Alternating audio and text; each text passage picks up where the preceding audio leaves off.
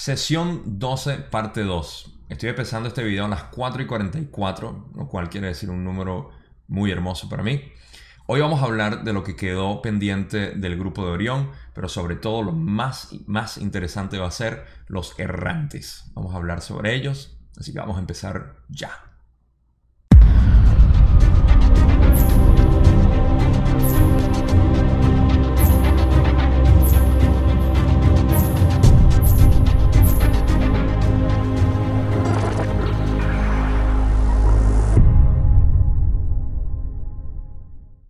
El tema de los errantes es uno de los cuales me preguntan bastante sobre quiénes son, de dónde vienen y cuál es su propósito aquí, lo cual voy a explicar luego de que pasemos por la parte de la sesión donde hablen de los errantes y voy a dar una conclusión al respecto, en mi opinión, de lo que significa ser un errante. Pero lo primero que quiero decir es que no hay manera de saber si somos errantes o no. Y creo que eso es para lo mejor, en realidad.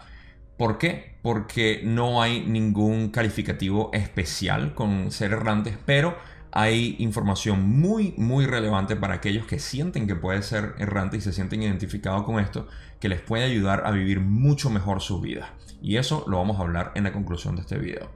Pero primero vamos a pasar por el resto de la sesión 12, donde Don comenzaba o seguía preguntando lo que eran el grupo de Orión y cómo estaban en su presencia aquí. Así que vamos a empezar con eso y luego pasamos al tema más interesante que son los errantes. Pasemos a esto.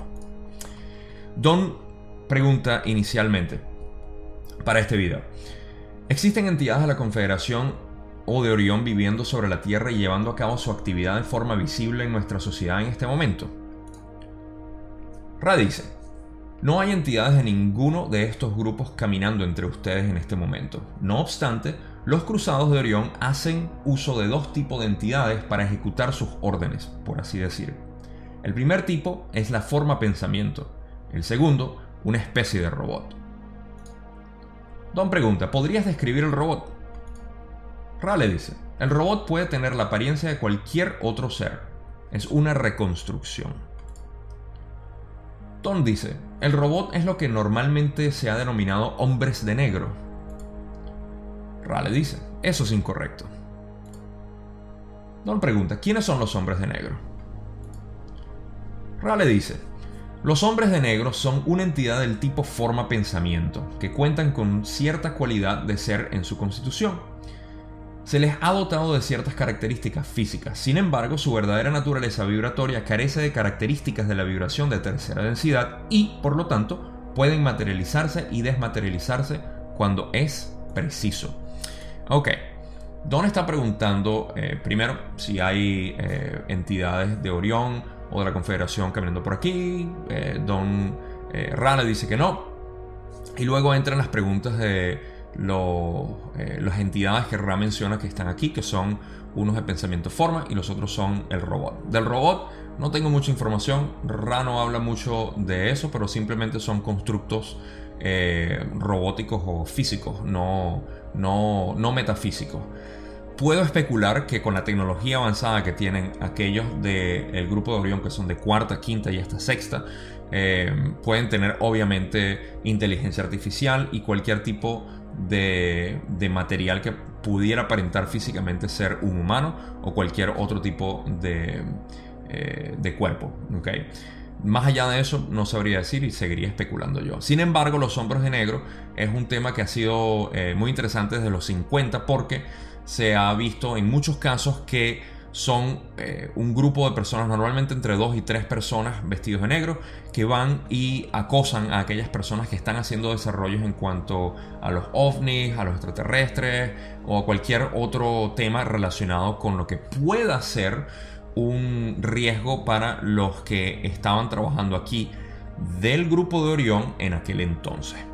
Voy a lanzar un poco de reseña histórica de lo que son los hombres de negro.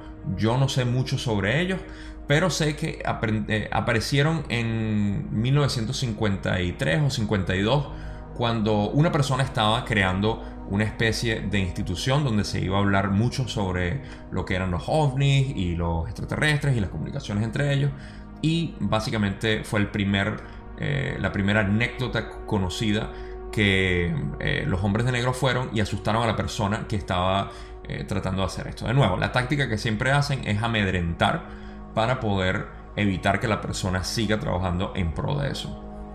Lamentablemente, viviendo en temor, la gente deja de hacerlo sin saber que no va a tener ningún tipo de repercusión siempre y cuando haga todo con amor. Pero esa información no es tan diseminada como debería ser, siempre y cuando nosotros estemos actuando de corazón y de amor. El grupo de Orión jamás puede hacer nada por nosotros, sobre todo si les damos amor a ellos, que es lo que deberíamos hacer.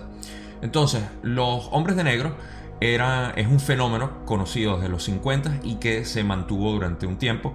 Se ha especulado mucho que son de la CIA, puede que sean algunos de la CIA, otros del FBI y de otras instituciones privadas. Mi especulación es que se empezó en los 50 porque ahí fue donde empezó el programa secreto espacial del cual los nazis de Alemania que salieron antes de la, derrota de Hitler y se fueron a la Antártida y empezaron este proyecto, luego crearon su base aquí eh, en Estados Unidos y crearon lo que fue el programa secreto espacial.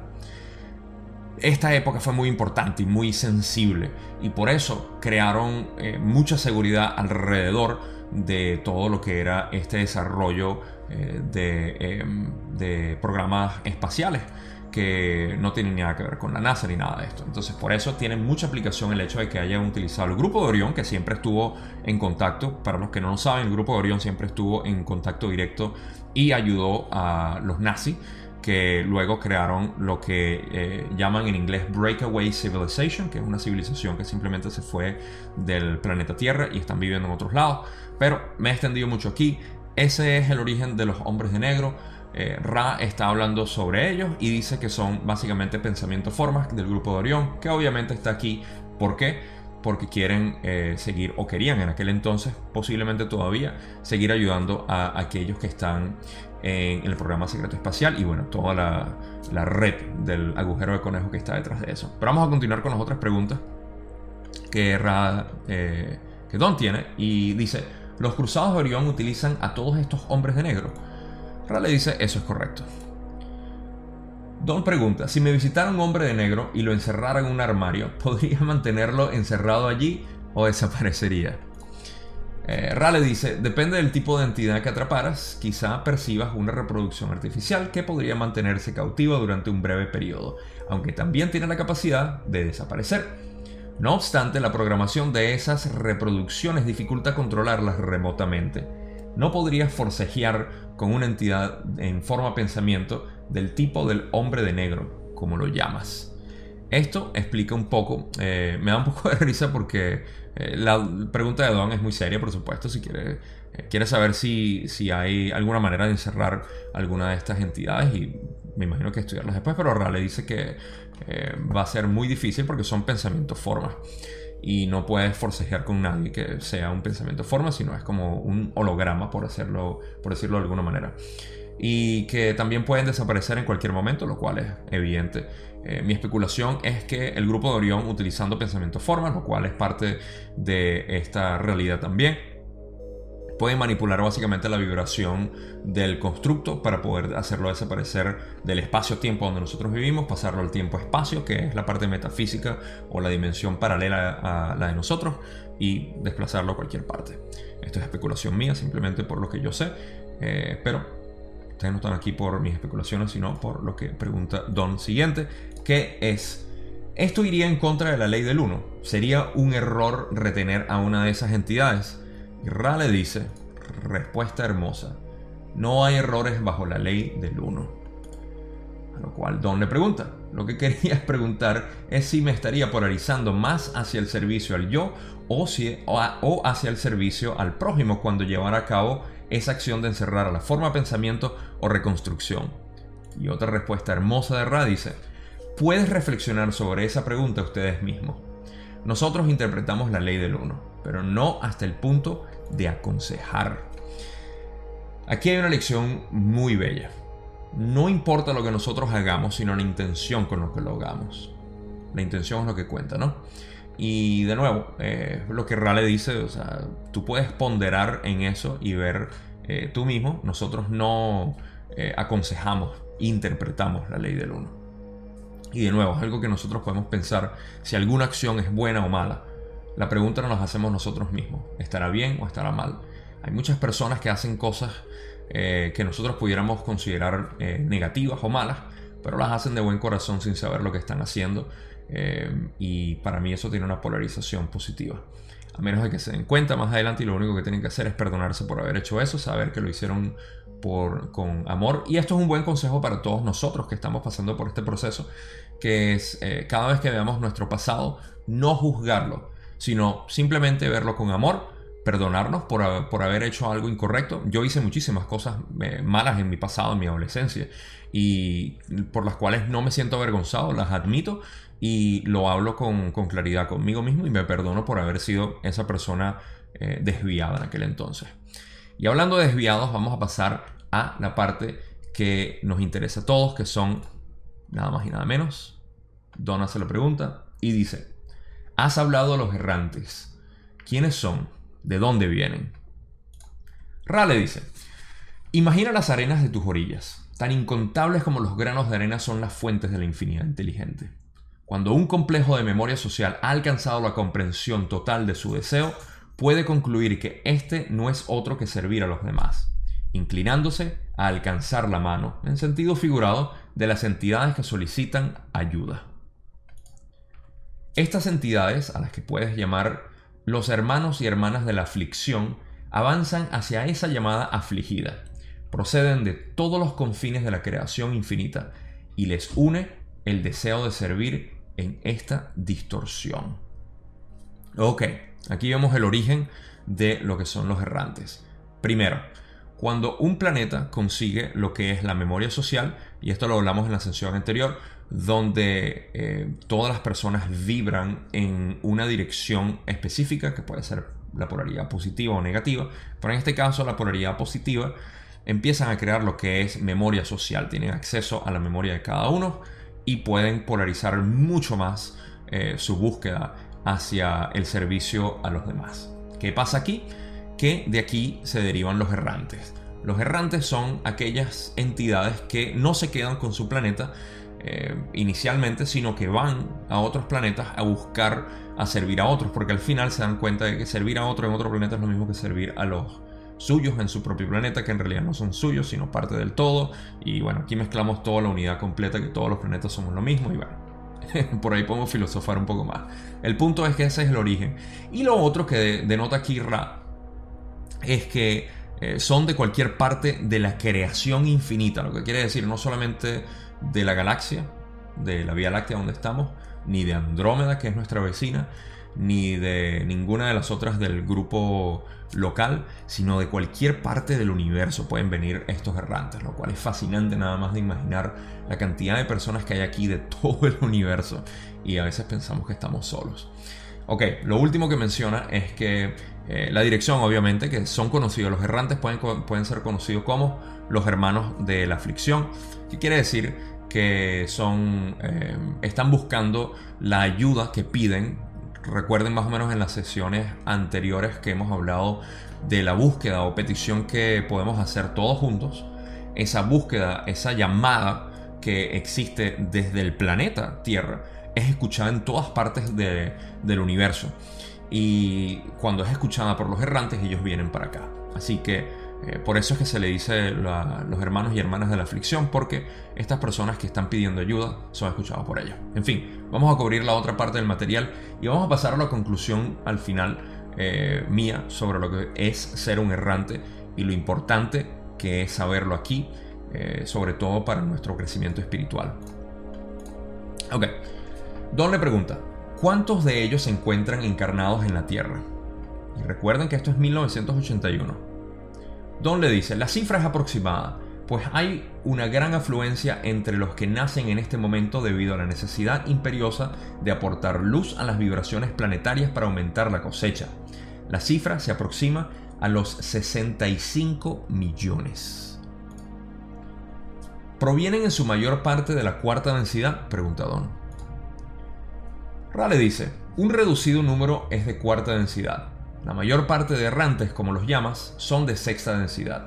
El deseo de servir debe tender hacia una gran pureza mental y a lo que podrías llamar temeridad o valor según el juicio de tu complejo de distorsión.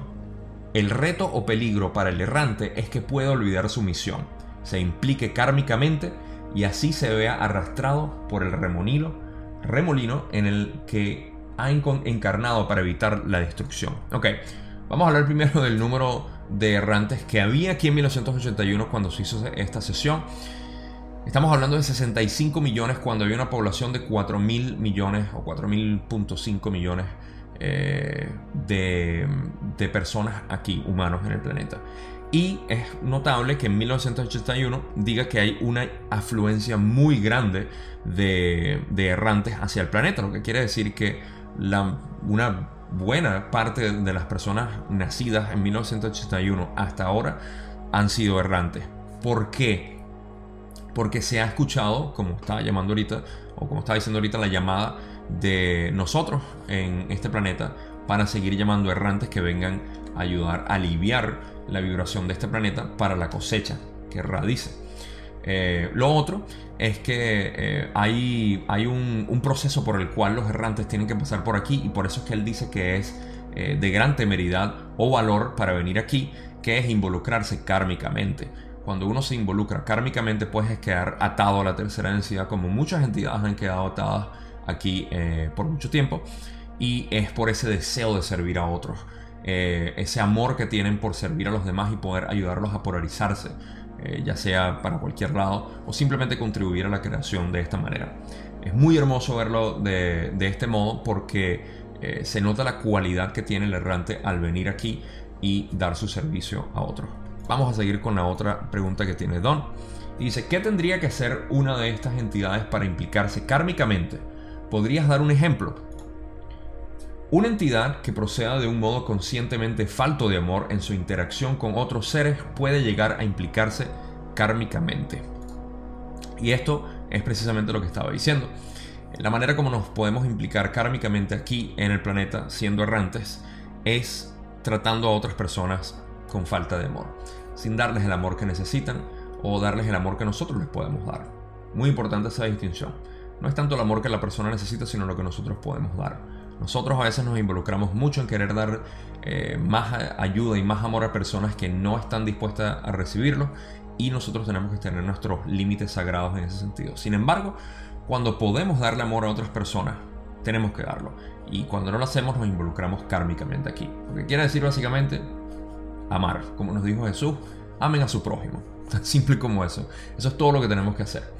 Eh, faltan unas preguntas más y luego vamos a hablar sobre lo que realmente es ser un errante, en mi opinión, para poder eh, sentirnos mucho mejor en este planeta. Ahora, Don dice, son muchos los errantes que sufren males físicos en esta situación de tercera densidad. Rale dice, debido a la extrema variedad entre las distorsiones vibratorias de tercera densidad y las densidades más densas, los errantes por regla general sufren alguna forma de impedimento físico, dificultad o sentimiento severo de alienación. La más común de estas dificultades es la alienación, la reacción contra la vibración planetaria expresada por desórdenes de la personalidad, así como por dolencias del complejo corporal que indican una dificultad para ajustarse a las vibraciones planetarias, como alergias, como las denominarías. Don pregunta, ¿existe alguna forma para que los errantes se curen a sí mismos de sus enfermedades físicas?